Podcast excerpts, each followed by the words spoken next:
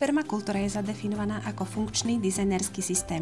Jej zakladateľ Bill Mollison hovoril o Earth Science. V podcaste vám predstavím ľudí, ktorí permakultúru prijali nielen do svojej záhrady, ale naplno aj do svojho života. Moje meno je Silvia Koreňová a teším sa na vás v podcaste Permakeci k veci. Vítajte v 9. epizóde podcastu Permakeci k veci. A hovorí sa, že ak chceme pobaviť Boha, povieme mu o našich plánoch. Katka Filipeje by nám o tom mohla rozprávať. A vlastne aj bude, lebo prijala moje pozvanie. Veľmi oceňujem jej otvorenosť a ochotu rozprávať aj o veľmi osobných témach. Katka je ambasádorkou pre outdoorové vzdelávanie pre strom života. Píše články pre školu permakultúry, založila domoškolu s domoškôlkou Lesovo, vedie workshopy nenasilnej komunikácie vo výchove, pre škôlky prednáša o permakultúre a spolupracovala s mestom Topolčany, keď sa vysádzal ovocný sad. Pri Katkinom rozprávaní mi veľakrát napadli permakultúrne princípy týkajúce sa diverzity a okrajových efektov. Na vysvetlenie. Diverzita alebo rôznorodosť je považovaná za akýsi ukazovateľ odolnosti a sily systému. Čím je systém rôznorodejší, tým je silnejší. Príroda to vymyslela dokonale. Mnohé organizmy sa totiž dokážu vo svojich funkciách zastúpiť navzájom, no mnohé sú veľmi jedinečné a viazané na konkrétne podmienky, v ktorých sa ich jedinečnosť dokáže prejaviť. Za slovo systém a podmienky si môžeme dosadiť čokoľvek. Ekosystém, školu, rodinu, komunitu, vzdelávaciu skupinu. Platí to stále rovnako. Okrajové efekty znamenajú, že ak si v prírode vezmeme napríklad lúku hraničiacu s lesom, najviac života v jeho najrozličnejších formách je práve na okraji tejto lúky a lesa. A tu sa matematici nepotešia, ale 1 plus 1 v tomto prípade sú minimálne 3. Lebo práve na rozhraní vzniká ďalší bohatý ekosystém. A opäť si za lúku hraničiacu s lesom a ekosystém môžeme dosadiť čokoľvek. Ľudí, vzťahy, či spoločenské štruktúry. A čo sa dozviete v podcaste tentokrát? Je 5860 m štvorcových záhrady veľa alebo málo? Čo motivuje ženy zakladať vlastné lesné kluby? Čo motivuje matky zakladať vlastné záhrady? Je vôbec potrebné s deťmi o permakultúre hovoriť? Skutočne je nutné všetko riešiť? Ako zistíme, že sme sa pre susedov stali vzorom? Ako v záhrade vyzerá pravidlo silnejší prežije? Dokážu sa rastliny učiť? Ako je možné mať veľkú záhradu a nedávať jej najvyššiu prioritu? Ako funguje permakultúra v partnerskom vzťahu? To ozaj? A dozviete sa inšpirácie, kde je možné získavať energiu na prácu doma a v záhrade. Ak máte chuť, napíšte mi spätnú väzbu či námety na témy na e-mail permakecikveci.gmail.com Vítej, Katka. Vítej, Silvia. Ja som teraz u Katky v Lesove a v jej uh, záhrade a máš ju celkom veľkú. Ako to zvládaš, povedz mi? Je to presne 5860 m štvorcových. Veď hovorím, že veľkú. Ja by som ešte prijala takého pol hektára na pestovanie drevín. Mm-hmm. Ale zase permakultúra je čarovná v tom, že aj na tom pol hektári to človek, keď vie ako, dokáže to vyskladať.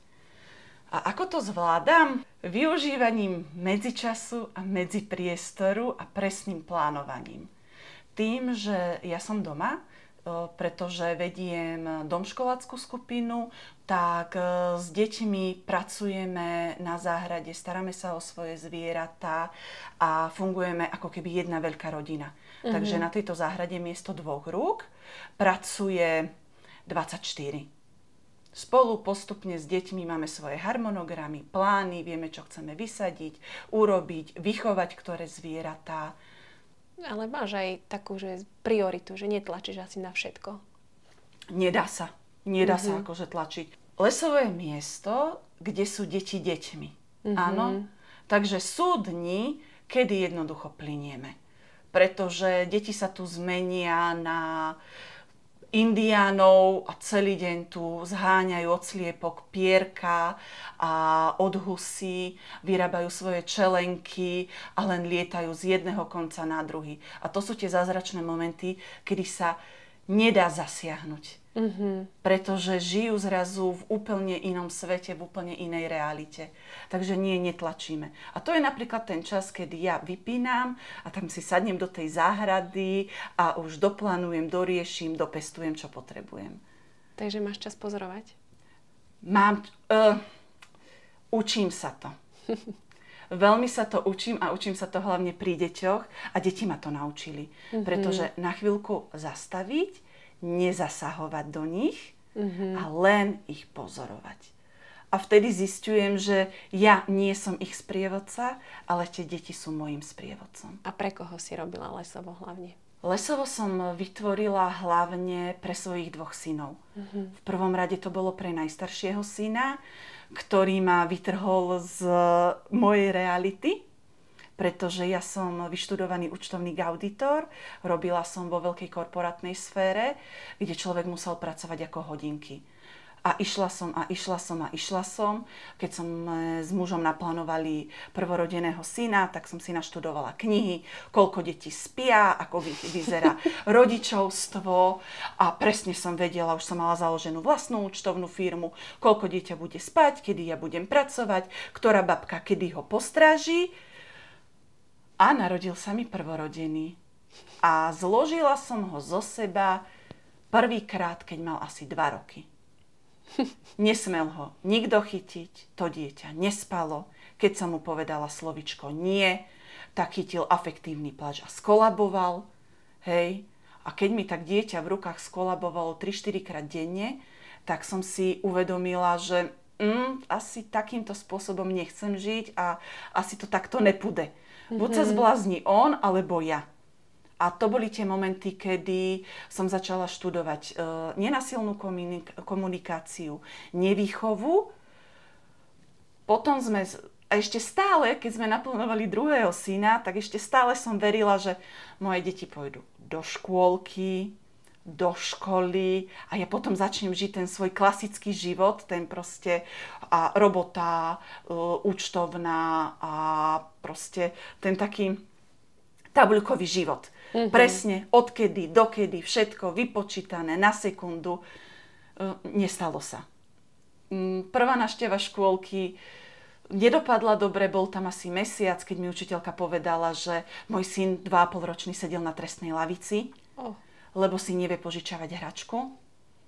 V druhej škôlky ma dorazila veta počas adaptačného procesu, ktorú som počula. Neplač, lebo mamička pre teba nepríde. Mm-hmm. A veci spápaš obedík a dostaneš čokoládku. Keď nebudeš plakať, dostaneš keksík. Veľmi ťažko mi z toho bolo. Mm-hmm. A, a až tak ťažko, že nechcela som, aby toto bolo prostredie, v ktorom je vychovávané moje dieťa nechcem, štátne školky nie sú zlé. Tie učiteľky pri 20-30 deťoch robia čo najlepšie. To, ako to najlepšie vedia. Pretože keď vám tam plače 20-30 detí ráno, mm-hmm. to mhm. je náročné. A potom sa udiala t- taký zázrak, že sa mamičky stretávali, ktoré chceli založiť lesný klub, a ja som ten typ človeka, pre ktorého zázraky na počkanie a nemožné do dvoch dní. Uh-huh. A keď povedali, že chcú založiť, tak som povedala, že OK a poďme od pondelka. Uh-huh. Kedy sa polovica zľakla, že, že naraz uh, to takto má fungovať a už by išli a ako a čo a prečo. A dve mamičky sa nezľakli, tak sme tri mamičky založili lesný klub. A v podstate fungujeme a ťaháme to už piatý rok. A ako do toho zapadla záhrada? Záhrada, no, môj starší syn uh, má atopický exém od uh-huh. pol mhm. roka, od prvého príkrmu, takže zase to nešlo tak, ako som si to predstavovala. Tak začala som študovať uh, čo, ako, prečo. Zistila som, že kupované jablko, kupovaná zelenina v žiadnom prípade nemôže, všetko uh-huh. nám mhm. to len zhoršuje a začala som si pestovať svoje vlastné ale ešte takým tým klasickým systémom a keď som začala študovať, čo robia postreky na trávniky, že črevný mikrobióm, to jednoducho, keď dieťatko prejde po postriekanom trávniku, uh-huh. tak jednoducho e, prejde to do jeho črevného mikrobiomu a zlikviduje to baktérie, uh-huh. ktoré sú potrebné a, e, na imunitu toho dieťaťa. Tak som objavila permakultúru, začala som to študovať a potom asi keď sa syn o troška osamostatnil, tak som mohla ísť na kurz. A je som mňa aj permakultúrny dizajner. A ako hovoríš o permakultúre s deťmi? Uh, o permakultúre s deťmi extra nehovorím, pretože my tú permakultúru žijeme. Uh-huh. To je to, ako fungujeme. To je celý náš systém, celý kolobeh, pretože na všetko sa pod, pozeráme spôsobom, ako to môžem využiť, čo s tým budem robiť ďalej. A ne, my nemáme problémy, my hľadáme, my máme len riešenia. A to, už je, a mhm. to už je celá filozofia fungovania našej lesnej škôlky a všetkého od raných kruhov po spoločné plánovanie, po fungovanie, po nákupy Jednoducho to je náš život. To sa, nedá sa o permakultúre len rozprávať. Permakultúra sa musí žiť. A keď eh, príde úplne nový rodič do lesného klubu a spýta sa na to, že čo tá permakultúra je, tak mu povieš čo? Pre mňa permakultúra je životný štýl. Mm-hmm. Je to životná filozofia. Nazerania na veci. A na fungovanie od toho, že aj vo výchove detí niekedy je najlepšie neurobiť nič a len pozorovať. Mm-hmm. Hej. Ako napríklad pred chvíľočkou som potrebovala, aby sprievodkynia zobrala chalanov preč mm-hmm. a, a jej syn sa štorcol, že ale len jeden, dvaja nie. Vnútorne akože by som to chcela riešiť a komunikovať s nimi a tak. A hovorím si, chlapci, dohodnite sa a zrazu prišli s tak geniálnym nápadom, že idú všetci a každý už majú svoju rolovú hru, ktorá by sa len s dvoma deťmi hrať nedala. A čo hovorí tvoje okolie na to, čo robíš doma? Ťažká otázka, mm-hmm. veľmi ťažká otázka. Uh, moje okolie ma natoľko ľúbi a natoľko mi dôveruje a tým, že žijem toto srdcom, na nič sa e, nehrám, tak to ľudia, ktorí ma poznajú a ktorí ma ľúbia, tak to berú už ako samozrejmosť. Že toto som ja.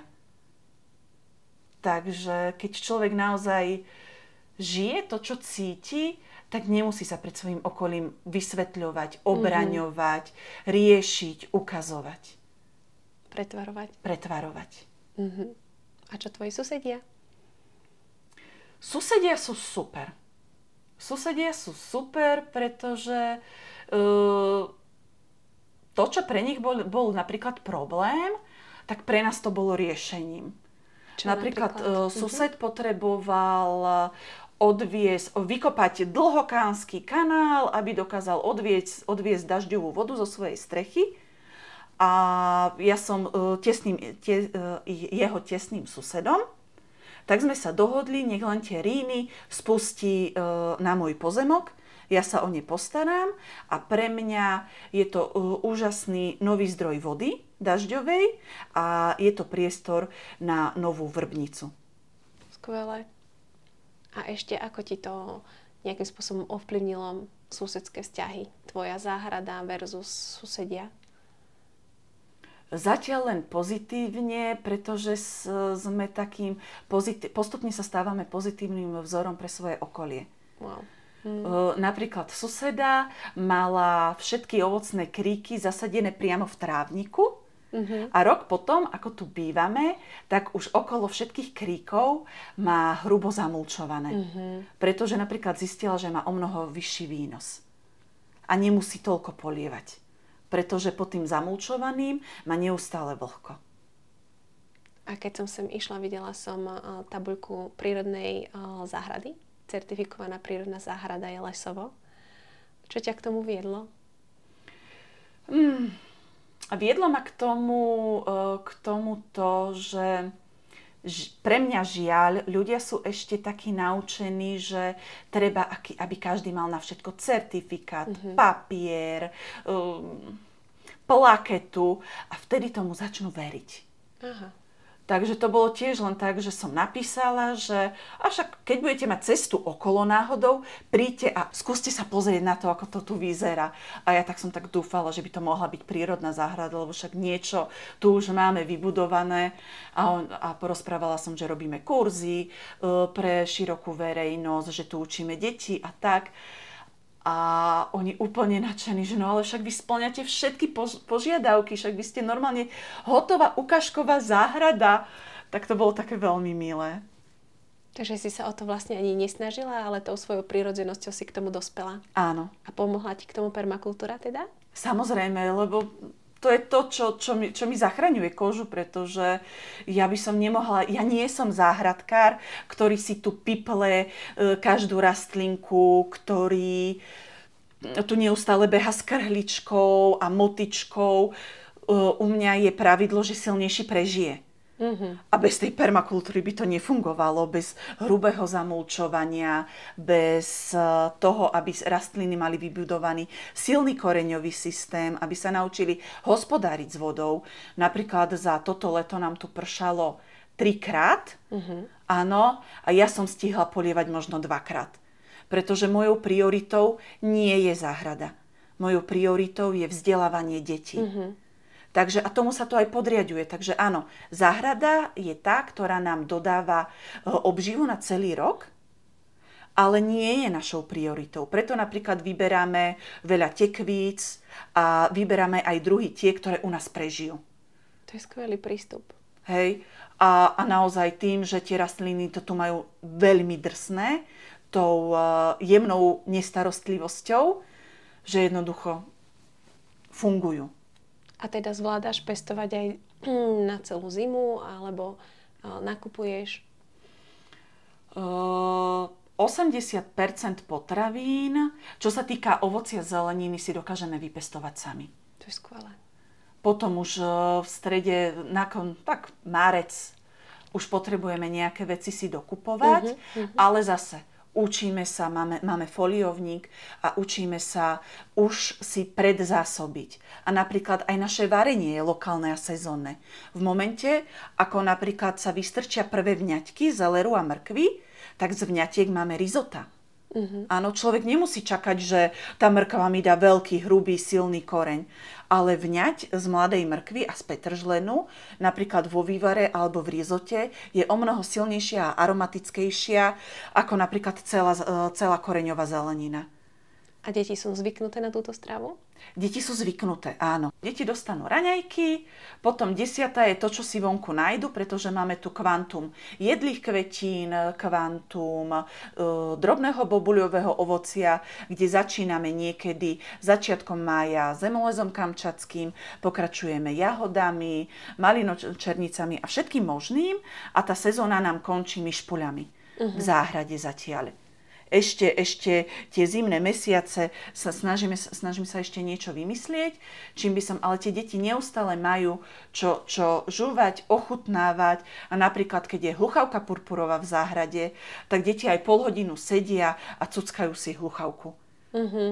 Čiže sú naozaj naučené všetky jedle kvety ochutnávať, obtrhávať, ojedať.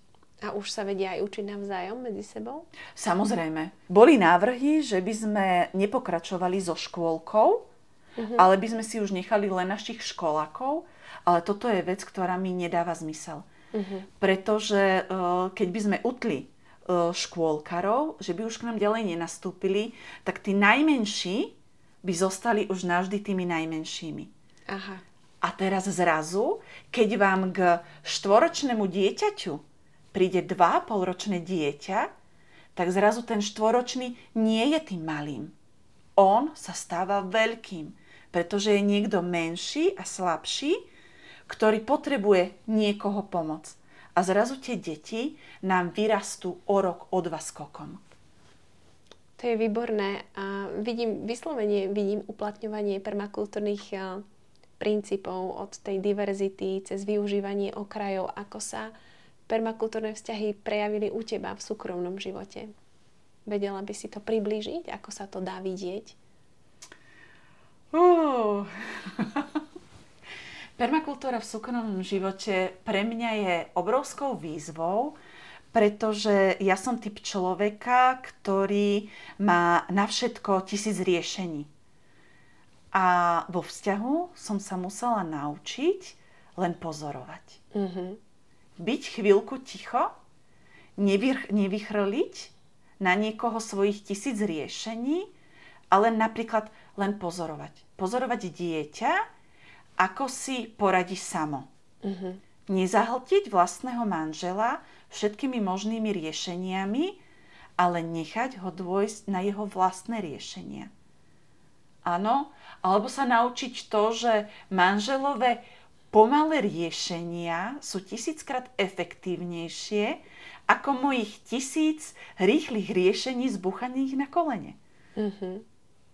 Takže je to škola. Je to škola. Každý vzťah je pre mňa, pre mňa obrovskou školou. Či už je to manželský vzťah alebo vzťah rodič-dieťa, keď naozaj človek len chvíľku sedí a len pozoruje a nesnaží sa presadiť len seba, tak je to, tak je to úžasná škola. A čo ťa zdrojuje pri 5000 eh, eh, metrov štvorcových záhrady, pri lesnom klube, pri účtovnej firme? toto je pre mňa, eh, bola toto kedysi pre mňa asi najťažšou otázkou, lebo som nikdy nechápala, že skadiaľ ja mám energiu a čo ma vlastne zdrojuje, ale mňa zdrojuje to, že všetko je vyskladané. Mm-hmm. Čiže ja som pri deťoch, ktoré ma zasypú hektolitrami lásky. Mm-hmm. Hej, keď mi, je, keď mi je najťažšie a príde ranný kruh, a tie deti povedia vetu, že sme ti vďační za to, že máme priestor, kde môžeme byť samých sebou, alebo prídu chychutajúce sa školáčky. Kati, povedz rýchlo tri farby, ktoré máš najradšej. A ja v zápale nasratosti, lebo zase niečo som musela niekomu tisíckrát vysvetliť a niečo som musela riešiť rodičmi. Tak akože, babi, červená, oranžová, žltá a za chvíľku príde, príde ku mne z, z tých najdrobnejších korálíkov uh, vyskladaný náhrdelník ako talizman šťastia. Mm-hmm. Alebo keď vám to malé dieťa s dôverou zaspí v rukách, tak to je, to je niečo zázračné. A potom, keď môžem si sadnúť k účtovnej firme, a to je ten čas, kedy tu všetko stíchne, a ja z tej rozlietanej ženy, ktorá je na tisíc spôsobov, sa uzemním, sadnem si a som len ja, sama a čísla a zákony a zrazu som v tej hlave, tak je to ďalší spôsob toho, toho vyživovania mojej bytosti a prepínania sa, že nie som len niekde uletený človek tam niekde v perma záhrade a s tými deťmi a v tých ich eh, tisícich nápadoch, ale na chvíľku sa uzemním. A potom ďalšia, asi tá najdôležitejšia vec je moja rodina a môj manžel, ktorý jednoducho už ma pozná a už vie, že naučil sa. Môj manžel neznášal slzy. A keď mm-hmm. som mhm. sa rozplakala, tak sa ma snažil zachraňovať. Hej? A chcel vymazať polovicu môjho života. Ale už prichádzame do tej fázy, kedy sa naučil, že toto je ten moment, kedy len otvorí náruč a nechá ma sa v nej zložiť sa. Vyplakať sa, pustiť to všetko zo seba. On mi neponúka riešenia, nesnaží sa ma prerobiť a ja ako Fénix u neho v náruči znova vstanem z popola a viem znova fungovať. Ľudia by chceli všetko na gombík a všetko, aby fungovalo. My sme si už asi dvakrát prešli takmer rozvodom, kedy sme znova potrebovali obidvaja vstať a nájsť sa jeden vedľa druhého. A toto sú veci, kedy by sme, kedy by sme išli vzorom modernej doby, už dávno by sme všetko, čo máme spolu, zahodili. Ale hm. tým, že sa ľúbime a vieme, že chceme byť pri sebe, tak hľadáme nie prečo nie, ale zase je v tomto permakultúra. Hľadáme spôsoby, ako vieme pri sebe a spolu fungovať. Wow, to je, to je krásne, čo si teraz porozprávala a verím, že je to veľmi inšpiratívne. A keby si mala ľuďom odkazať, že jednu jedinú vec, čo by mohli mm, povedať deťom? Čo by to bolo?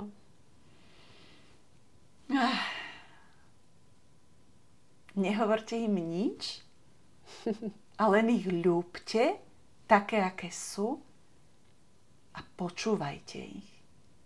Pretože deti sú múdrejšie ako tisíc dospelých. Mm, Katarinka, ďakujem za krásny rozhovor. Ja ďakujem, že som mohla.